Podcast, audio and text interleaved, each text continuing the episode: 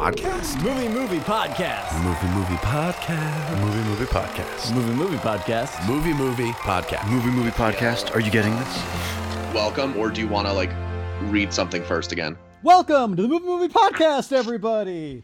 Episode, I don't even remember the name of the number of this episode again. We've been all over the place. I am your host, Tiggs. And technically, we haven't. No, well, yeah, that's true. We've been sitting in place, and as you just heard, there's Russ. Hey, guys, I'm Russ. And there's Peter. I think it's funny that before you wouldn't know the numbers because it's been so long since you said a number, but now you've been saying too many numbers. Too many numbers to count, except for the one we can always count on, Alex. You can count on me. That's right, folks. Coming to you live. Bippity-boppity. Yeah, Alex will be talking about the Laura Linney film, You Can Count on Me. Ooh. Yeah. Which predicted a dark future. Yes, and then there is Pete kind of trickling out what we're going to be doing this time. As you know, movies are not coming out. And so we've been looking for things to do. So we decided to look to the past that looked to our future and pick up some movies that were talking about, I don't know, sort of recentish times, and see how wrong they were, how bad they thought it was going to be, or, you know, how not too far off it was. We each chose a different movie, and this is going to be fun, I think. I hope. We'll see. But let's start off with Peter. Ooh. So I watched the 1996 Pamela Anderson starring vehicle Barbed Wire. As I said, made in 1996, it takes place in a future 2017, if you guys remember when this happened. 2017? No. Yeah. And it was based on a comic, right? Correct. Like an indie comic? Okay. Yeah. I'm going to read the opening crawl, if you guys don't mind. Go for it. In 2017, the old democracy is overthrown by a tyrannical new group called the Congressional Directorate. Every city in the nation... The words. Yeah, exactly. Every city in the nation is under martial law, except one, Steel Harbor, the last free city. A secluded island of shrinking independence, it is a place marked by chaos and crime, providing a home for a new kind of mercenary. I gotta say, shrieking independence would be way cooler. Independence! Okay, yeah, wait. So there's martial law everywhere. Yeah, except Steel City. Why? It's an island. What? So is that a reason? In just a minute, but let me just get there. Okay. So this movie starts off with it. Boom! It starts off with Pamela Anderson on a swing, getting sprayed with a hose, doing like a striptease and a strobe light. I remember that. Yep. That's the opening scene. Over the next 15-ish minutes, it kind of does that. So we know you were expecting this comic adaptation with Pam Anderson. So she does one quick I'm a mercenary mission. Okay. From then on out, this movie is Casablanca. What? Really? Yeah. Are there Nazis? Yes. The Congressional the bad guys whose name I don't remember because I deleted it. Congressional Directorate are dressed as Nazis. Really? Yeah, she operates a bar. She operates a bar. An ex-boyfriend of hers who is a freedom fighter comes with a new flame. Holy shit. And asks for her help. She is friends with a local cop. Does he play the piano? No, her blind brother takes the role of Sam. It's the kid from Dead at 21, right? Yeah. So they then... so she tries to help them. Well, they want her help, so she has to smuggle them out of Steel Harbor, and the movie ends in a plane yard with an old-timey plane from Casablanca. Really? And she sends off and then walks away, and the cop friend is like, well, I instead of saying I think this is the beginning of a wonderful friendship, says I think I'm falling in love. Oh my god. But as I said, after the opening, in which it's okay, here's Pamela Anderson's breasts, here's a little bit of her doing some action in leather, it's just Casablanca, and I did not remember that, and it's ridiculous. That's insane. Wait, has anyone read this comic? Is that all the comic is? I would think not. So it didn't do well, and it didn't launch her career. No, it did not. Was she good in it? Because I remember she never really had to do anything on Baywatch or that other show she had, VIP, where she ran a sexy ladies, Charlie's Angels sort of group. Also, she has to carry this movie. She's terrible. She's absolutely terrible. She so I told Caitlin, I was like, oh yeah, I'm watching Pam Anderson's Barbed Wire, and Caitlin's like, is that the one that she works in a bookstore? Oh no, that was Stacked. She had like a multicam sitcom. I don't remember that either. What? With Christopher Lloyd on Fox. Yeah. Wow. Big time. Holy crap. It came on after Method and Red, or before Method and Red. Yeah. So there's really nothing. So this is a bit of an apocalyptic future, except that it kind of makes it sound like everywhere else in the world is perfectly fine except America. Okay. Well, that's arson. In the sense. Yeah. So in the sense that her ex-boyfriend and his new wife or whatever, she just helps them get on a plane to Canada, so they don't have to go far. Huh. And that's the whole thing. Yeah. So I assume there's no flying cars if they're using an old-timey plane. No, there's really nothing. It is 1,000% like the plane you're picturing from the end of Casablanca, or think any plane from the plane from Last Crusade. Yeah. That kind of style. That's so weird. Granted, there's these for your identification. There's also a fancy retina scanner is the only piece of future tech. Okay, that's future tech though. But so and they're smuggling. She's trying to smuggle out a pair of contact lenses, which will help you fool any retina scanner. Oh, it's a pretty bad retina scanner. If you were anywhere other than Steel Harbor and or America, there would be lots of future tech, but because it's full of mercenaries and they're lawless, they just probably don't have as much cool stuff. Maybe because it's granted the retina scanner is this big bulky. It looks like they're holding a Virtua Boy up to someone's face. Ooh. Okay. You're speaking my language. Huh. Interesting. Yeah, that's very interesting. 11 years into the future and really had no kind of future base here's where we're going or anything. Right.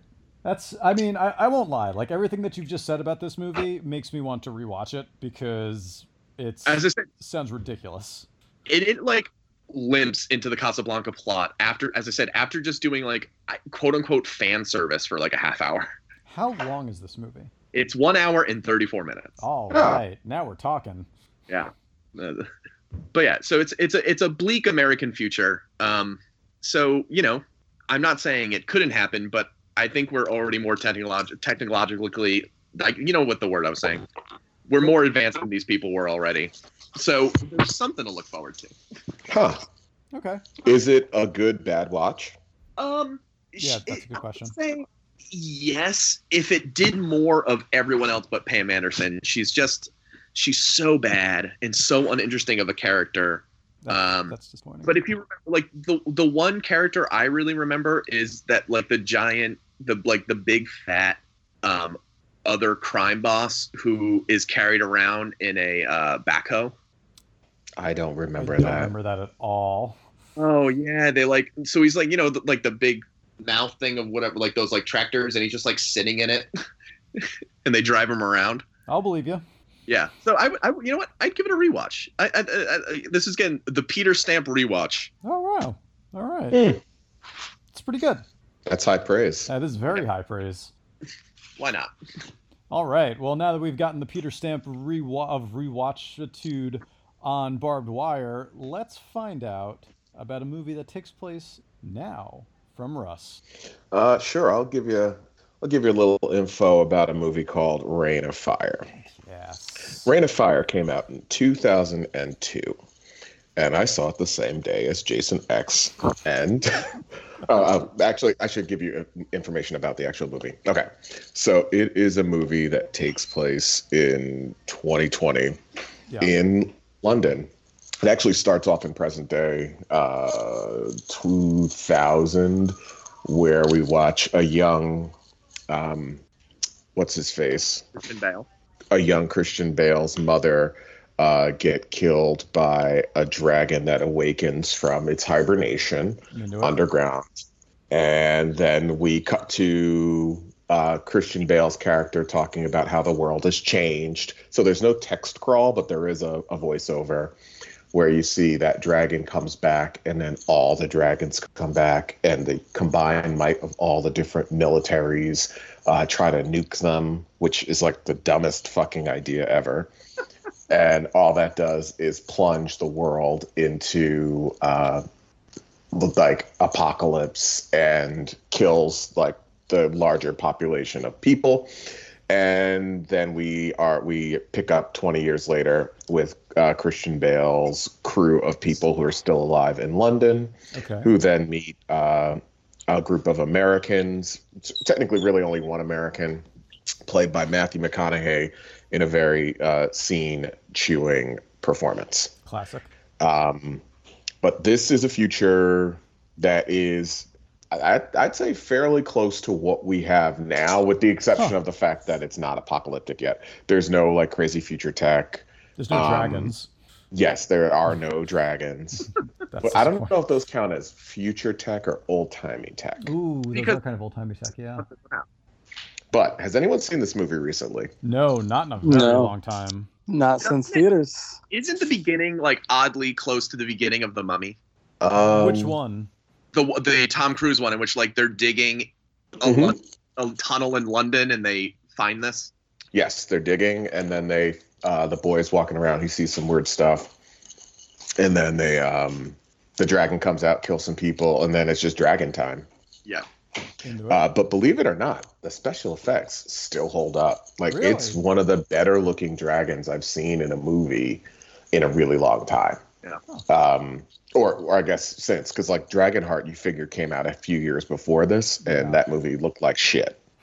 So I think it was more than a few years, right? Like Dragonheart, I feel like Dragonheart was 1996. Yeah.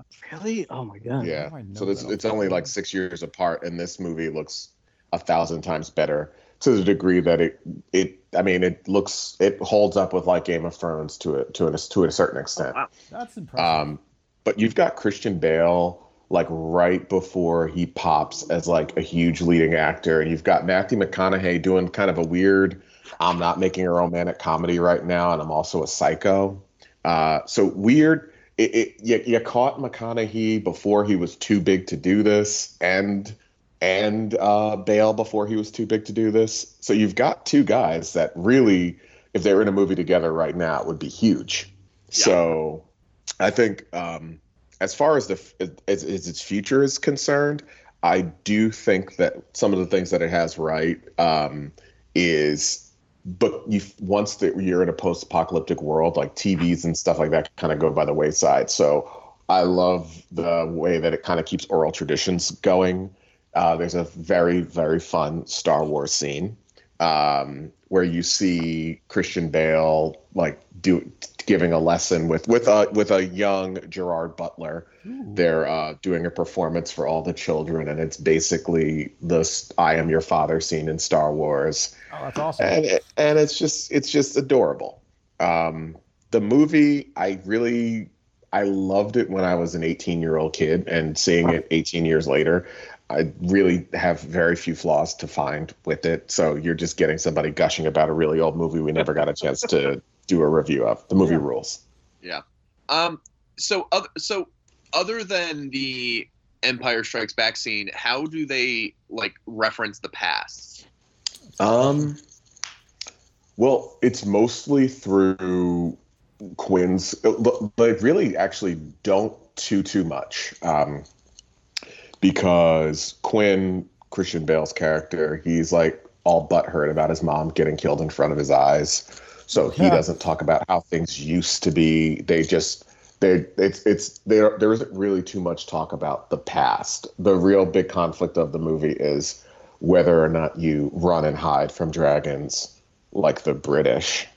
Is that what the British do? Well, for the most part, because Christian Bale just takes all those people and hide in a castle. Mm-hmm. And they don't really have any, they're not trying to kill dragons, they're just trying to outlast dragons. And because there's so few people left, the dragons are like extra hungry. So they're like, all right, if we just stay hidden, maybe they'll die. But McConaughey, as an American with a bald head and tattoos everywhere, is like, no, you got to kill dragons. So the conflict of the film is whether or not you run and hide from dragons or you kill them. It's great. It showed a range that we didn't know Matthew McConaughey had at the time either. Yeah, that's true. I think for the most part, when was the last time he didn't do a romantic comedy, right? This was like right when he was heavy in the rom-com zone. Like during his like Kate Hudson time. When we thought they were dating. Were they dating? Yeah, probably. But yeah, they fell in love so many times. How could they not? Yeah, how could they not be? It's believable. I mean, you don't have that chemistry for nothing. Exactly. But yeah, this was during that time. So for him to do this very, very strange, futuristic, or post-apocalyptic sci-fi movie as a bald-headed psycho, when that was like nowhere near, like he had just done The Wedding Planner, How to Lose a Guy in 10 Days was on its way. I just don't get this role for him. I think he's awesome in it. It just doesn't make any sense. Yeah. But the movie rules. Everyone should see it. It is one of my favorite movies of all time, and that was hyperbole. This is really early for Gerard Butler too. Yeah, this might have even been pre Phantom of the Opera for him. It is. It's a year before he was in the Tomb Raider sequel. Cradle of Life. Yeah. But I think that's also, looking back on this movie, it works in retrospect. It probably would do well now, but this movie was not at all bankable then. No. Because like Matthew McConaughey is like basically the supporting actor. Christian Bale, he'd done American Psycho, but that wasn't a big movie. That was a cult movie. There's really no I don't know who this was for or why they chose to make it at the time. But I still think this, if you rewatch it, the special effects are really, really, really good for a movie that costs not a lot of money, which makes me believe they were doing a lot of practical. Everyone see it. Yeah, I really want to go. I want to watch this now. Man, that's two movies that I really want to watch out of the two we've heard so far on this podcast. Oh, yeah. This doesn't even get a, like, curiosity rewatch. Just watch it because it's very good. Nice. They also speculate that dragons are the reason that dinosaurs went extinct, which I liked. Oh. I mean, that's true, isn't it? Wait. I'm so confused by that. So, in this world, dragons predate dinosaurs? Or they just showed up around the same time. Or some dinosaurs evolved into dragons, and then those dragons killed the dinosaurs. Sure. They didn't really. It's just a passing comment. Open to your interpretation, man. That's the best. But I like that this is the kind of layering that this movie does. Exactly.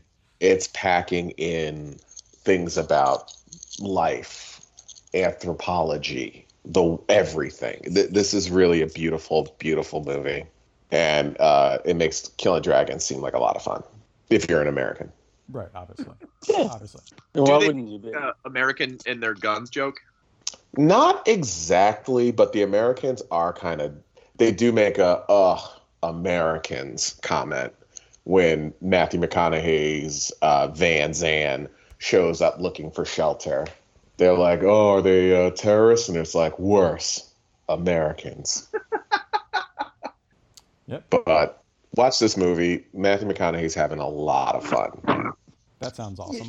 He hasn't found scenery he didn't want to chew. Could this have used a sequel? Was there ever one? Like there was never a sequel. I think there might have been a video game. I think there was. There was a video game. There was no sequel. But I think if they had really thought this out, they could have made this a franchise film. But they just clearly weren't really thinking that. But I'm the only way this movie works is if you make it to make more of them. And they kind of made it as a one-off. So to make a sequel doesn't make sense now, which is stupid. Like, why would you make this movie and spend all that money to not make another one from a franchise perspective? Yeah, that's a good point. Very good point. But yeah, everyone see it. Yeah. I'm going to... You've got 20 years. Add that to the queue right now. Yeah. And so from one 2020 movie to another, and a movie that we probably talked about on this podcast, but I really don't remember. And that is Live, Die, Repeat, or as we knew it in theaters before it became so cool for Birds of Prey to do it, Edge of Tomorrow, which is what I watched. Movie. I hadn't seen this since the theaters, and I was looking up a list of movies that were taking place in the year 2020 because I thought it would be fun to do something that took place in our current time. And when this popped up, I thought, no, really? Is that so? This movie came out in 2014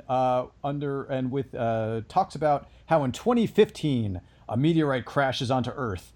And then by the year 2020, we have developed these mech suits and are jumping around, killing these aliens that also look like robots that are kind of weird. That's blood causes whoever like touches the blood to get stuck in a Groundhog's Day like time loop. Hang on.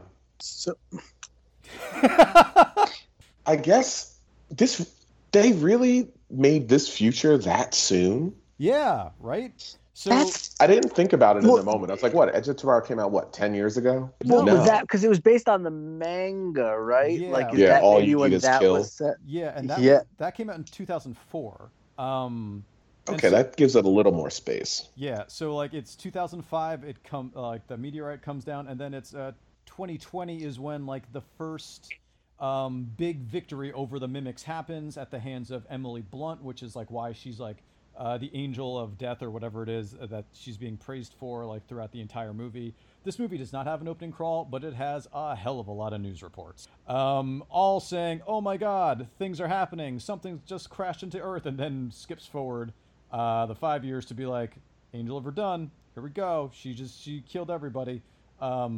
So the premise of this movie is Tom Cruise is a military, like a military, I had this up in a second ago, military relations department guy who then gets forced into combat, and he's very reluctant to do it. And in the first mission, he actually ends up killing a mimic who bleeds all over him, and then he wakes up the next day, or he wakes up the previous day again, only to have to relive the entire thing over again. He goes, eventually finds Emily Blunt. She understands what he's been going through because she also had it happen to her, but lost it through a blood transfusion. That all keeps going on for a while, and then it's all told, and it starts off by multiple times you see him dying and then repeating, and then it eventually becomes this long linear narrative after that, but with like little trickled in bits that make you realize that he's been reliving this day like thousands more times than they've actually been seeing us, which is like a really fun premise and really fun like plot bits to stick into the movie at that point. Yeah, there are a couple times that he like dies in training, right? Oh yeah, no, that. It's a montage, right? Most of it is him dying in training, and then he kind of like stops dying, and then like they get to like the farmhouse, and Emily Blunt's like, "Wow, I can't believe you could find this coffee," and it's because they've been there like dozens and dozens of times. So he's lived through like many a days, and then had to like go back and relive through like all the days all over again. Only to eventually almost be killed, get a blood transfusion, and lose the power of the time loop, which sets a plan in motion to have a suicide mission to go in and kill the Omega, which they do. And as the Omega dies, it bleeds on him, and the time loop starts over again. But all the mimics are dead in the new version, so it's all good. This version of the future is basically now, but with mechs. And as far as I know, we don't have these mechs or time loop technology or aliens. We are kind of reliving the same days every day nowadays. Ooh, I didn't think about that. That's a good point. When they kind of reset it and there's no more like aliens and stuff, do you get a glimpse of like any other future tech in the now like 2020? No, because it's him waking up and then reliving that original day over again, and he just runs basically to go and meet Emily Blunt, who gives the exact same opening line that she's given every time that he meets her for the first time, and then he gives a smirk, and the movie ends. Oh, that's too bad. Yeah. Yeah. So, I mean, I guess there might be... I don't know. The thing is I guess most of the future tech would kind of be based around the mech, like the mech training course and like these giant like propeller things that are flying around to kind of stop that. And, you know, all the airplane tech all looks basically the same, but I guess they're probably future guns attached to the mechs. But that's really as far as it gets for the most part. Because once it starts, you're basically, they're in combat, or they're like, they're just in like, yeah, like normal buildings and stuff, like trying to infiltrate shit. No, like cool screens or like fun cell phones. Or like no, like transport vehicles, like hovery mech like transports that people jump out of the side of. They're big planes. They're all just in big planes. Like the entire, like the only time that they ever really jump out, like transport the mech is in like the initial scene where they're all like doing the jump out of the plane. And then I'm trying to think of like, I can't really remember any like cool screens or anything like that. They do have some other future tech that's like basically a thing that they need to like stab into Tom Cruise to try and figure out where like the Omega is located. But everything else is kind of not too, you know, again, they were in 2014 and predicting a future 6 years away where an alien invasion happened and we had mechs and stuff. So I think they were playing it pretty close as opposed to going, you know, like 20 years into the future and being like, oh, we can do whatever. And it'll all be true. Well, I'm glad at least we got some mechs. Yeah, I agree. I mean, look, that's a pretty good piece of future tech.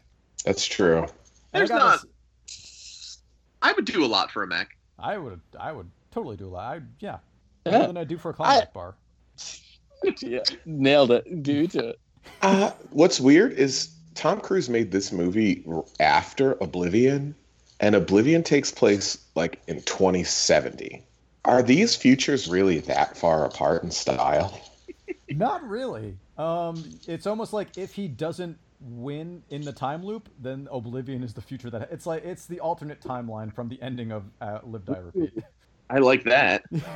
So maybe since he won, that's how we get to Minority Report. Oh, see now. Oh. That makes sense. Yeah, I hear that. I see that. You guys, do you think Tom Cruise is right about a lot of stuff? Definitely. Gotta and I'll be. Tell you later. I'm jumping on my couch right now. I'm having girlfriend auditions. I hadn't seen this since theaters. I remember thinking it was like fun but dumb in theaters, and this is just a good ass movie. I don't know. Like this is just, it gets a little long at the end after he loses the powers and like the suicide mission and everything. It does start to feel, it starts to feel its length because it is almost 2 hours. But this movie's just, it's good. It's a very good movie. Yeah. You sold me. Yeah. I'm going to rewatch it. There we go. And that leaves us. This is life now. I mean, there's nothing else to do except rewatch movies at this point. Oh, baby. Or I guess watch Devs. I don't know. I've seen Devs? That. Yeah, me too. And I don't know. I'm not crazy about it, but I'm going to keep watching it because what else am I going to do? Devs, the new show. Oh, I thought you said Debs. Oh, no, not Debs. Yeah. Debs, no. Well, Debs too. We could rewatch that. That's fine. Wait, was Debs? I remember. It's like a feminist, like spy thing. Yeah. Oh yeah. Here I don't want to sound dismissive. I just realized I was like feminist spy thing. Whatever. I would say that if it was a male spy film as well. Oh, that was a gender thing. I thought you just really hated spies. No. I love spies. I love all.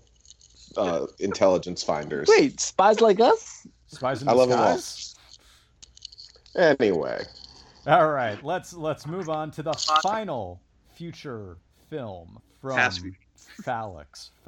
Alex. All right, guys, my future film takes us to the far away distant year of 2019. Ooh. Oh, last year. And in this year, you're not going to believe this, but a plague has affected most every single human on the planet, and it originated from bats. Uh-oh. Now, with dwindling supplies... Wait, did Morbius leak? You saw Morbius? Yep, I saw Michael Morbius. Yep. And in this world now... The rich and the poor are fighting. There's dwindling supplies. There's one thing in particular that everyone is after, No, it's not toilet paper. It's blood. Oh, I thought you were going to say hand sanitizer. I thought you were going to say rent abatement. Vampires, because it's Daybreakers, guys. Nice. So this is starring Ethan Hawke, Sam Neill, and it is directed by the Spearig brothers, who also did... They did a couple other things. They think they did that new Jigsaw... movie. Yeah, they did Jigsaw. They did that Winchester movie with the house that was like a puzzle. Oh, yeah. Don't you love it when your house is like a puzzle? To keep the spirits away. So this kind of similar to, I think Tiggs was saying that this one, you don't really get like a crawl or anything like that. We just get some newspaper headlines and things like that. And... It's, you know, it's like how a single bat started it all is the first one that you see. Nice. And I'm like, oh, yikes. And so then it's like, okay, in this world, again, 2019, the plague started 2009. Somehow it turned people into vampires. And now, 10 years later, 95% of the human population has been eaten. And also turned into vampires. Yeah. So now people are just kind of kept in like a farm thing. It sort of looks like the Matrix mixed with that planet where they make the clones. Oh. In Attack of the Clones. Attack of the Clones, sure. So you don't get any like long necked people talking to Ethan Hawke. He's just there, and he's like a really emo about being a vampire. He's just constantly smoking. He doesn't like having blood and stuff like that. But yeah, so like in the world right now, if vampires aren't getting proper nutrition and proper blood, they start becoming like scary feral vampires, and like they mutate and like they get big wings, and they kind of look like cheap Nosferatu costumes. Okay. So Ethan Hawke is trying to make a blood substitute. He's trying to work on the kind of the cure to this whole thing. And as far as like the future goes, they're like they decided that in their future they're gonna like be like, okay, we're gonna have a bunch of like Art Deco style buildings, and then a bunch of modern, like, it's like I feel like every single decade is like thrown in here. Like nice. People kind of dress like they're like a bit 50s and stuff like that. It's not too far, I guess, in the future. They have their future cars. Oh, okay. Are they flying? No. They're just made for Willem Dafoe, who you meet later on. He's like the guy that gets cured from being a vampire. He had the job of like tricking out cars in the vampire future, which would be just like Exhibit, but in the vampire future. Yes. Okay. So he would like pretty much what you do is you have like a kind of like a digital tinting. Like all of a sudden you hit a button in your smart car, like the kind of smart cars, and like everything goes black in the front. And there's a dome on the top of it, so you can see, and like 3 LCD monitors come down. It's like the Homer. Wow. It's a pretty good future car. Okay. Like stuff that we have, like it's funny. Like we got some of that stuff. Yeah. Yeah, we have like we got LCD screens. Yeah.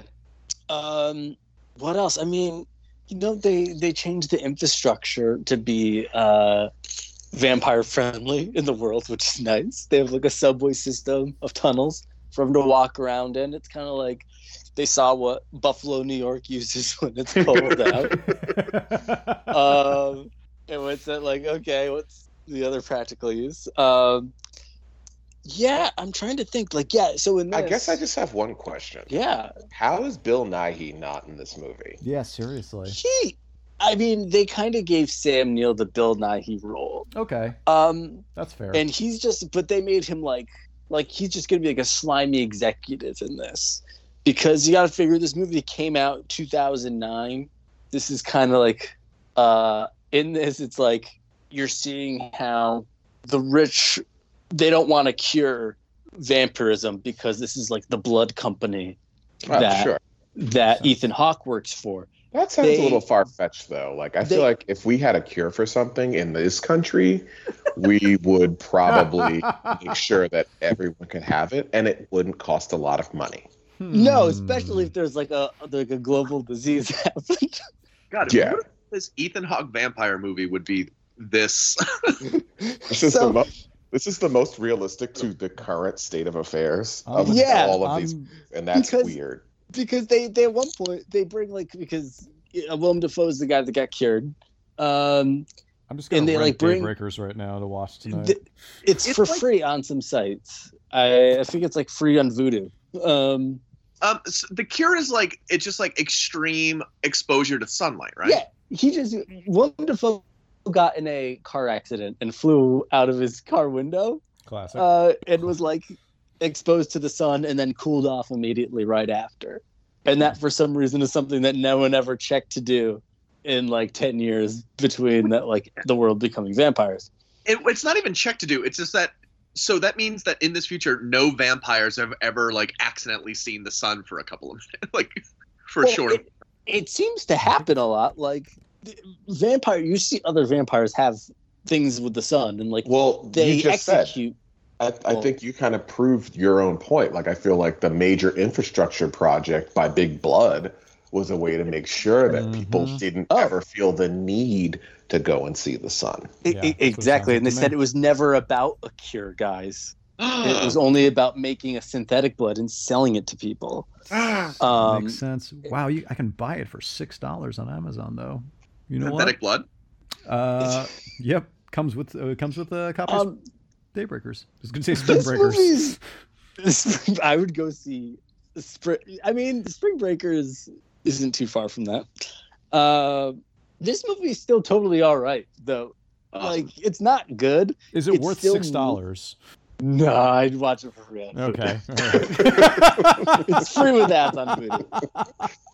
It's kind of I feel like this is where Ethan Hawke, though, is also really good when he kind of just has to look confused and smoke cigarettes and look incredulously at people while they say something bad. Like it's Singles? Yeah, sure. This was probably around that run where he was just I'll be in it. Yeah. Because he has Insidious, right? You're getting the Sinister. Wrong bad name. He did this, Sinister, The Purge came shortly after, Getaway, where he had to drive or whatever. I don't remember. Yeah, he doesn't really care what he does, but he does elevate these types of movies. He really does. He never punches down and stuff. He really makes the rest of the movie rise to him. Yeah. Mm-hmm. And if only he treated his marriage that way. Oh. Now we're never going to get Ethan Hawke on this. I know. We were so close. No, but this movie is it's totally all right. And there's the scene I don't know if you remember. So once people get cured from vampirism, and a vampire bites them, it cures that vampire. So there's the scene at the end where all these vampires keep eating each other, turning in humans, and then other vampires start eating them. And it keeps going in a circle of all these people just eating each other, stuff like that. And they slow it down, try to make it the super dramatic climax of the movie. It's both funny and actually pretty good. I do remember that. Man, I used to rewatch all three of these movies. Yeah, I didn't expect to get a lot of homework, but I am going to watch all these movies now. Yeah, I'm definitely leaning more towards Daybreakers and Edge of Tomorrow for a good rewatch. Edge of Tomorrow sounds like it's still legit really good and really fun. Yeah, I've seen it too recently, so that one's going to take a break, but I will watch Daybreakers and I will find time for Barbed Wire. I don't know. I'm pretty busy this week, so Daybreakers is top of my list right now. It's really stupid and in a really great way. And I wish it had it's missing a more industrial soundtrack. Okay. Yeah. I think if they Little Brothers did not do it. No, I don't think so. This is pre Social Network or anything before Trent Reznor was doing soundtracks. Yeah, I don't think so. But yeah, it's pretty good. It's weirdly, guys, it's our future, man. The Hawk called it. It's crazy. The Hawk called it. I think it might be the closest. It's definitely the closest of 100%. God, that's crazy. We've got aliens, martial law, dragons, and vampires, and the vampire future is the closest. It's kind of scary. I wish it was dragons. I don't. Yeah, I don't know if I do either. Really? You didn't want to have like a, you know, it could turn into How to Train Your Dragon then. You should rewatch Reign of Fire. I will. After Daybreakers, probably in like, how long is Daybreakers? Hour and a half? It is like 93 minutes or something like that. It was a fast. Probably be watching it in about 95 minutes. So I guess that means we might need to be brought home. You can find us on the web at moviemoviepodcast.com. You can find Russ on Twitter at RussIncredible. You can find him on Instagram as well, RussIncredible. You can find Peter on Letterboxd at Funky Vankman. You can find me on Strava, I guess, at Johnny Takes. Alex, you had homework to tell us where we could find you. Ah, fuck me. That's not good. I watched the movie, all right? That's fair enough. Don't worry. You'll have another chance next week. So that is it. And we are Priest and the Beekeeper. We probably still have a show, but we don't know what the next one is. So, but, you know, stay up with the podcast. We'll let you know what we'll be doing. Anybody want to tease what the next one will be doing? Yet? I think it has something to do with the fact that we're all stuck in a single place. There it is. We're all stuck in a single place watching Daybreakers. And that's how... It's going to be for a very long time. So thank you all for being here, and thank you all for listening to the Movie Movie Podcast. Aw. Oh, well, thank you. Actually, no, I'm thankful.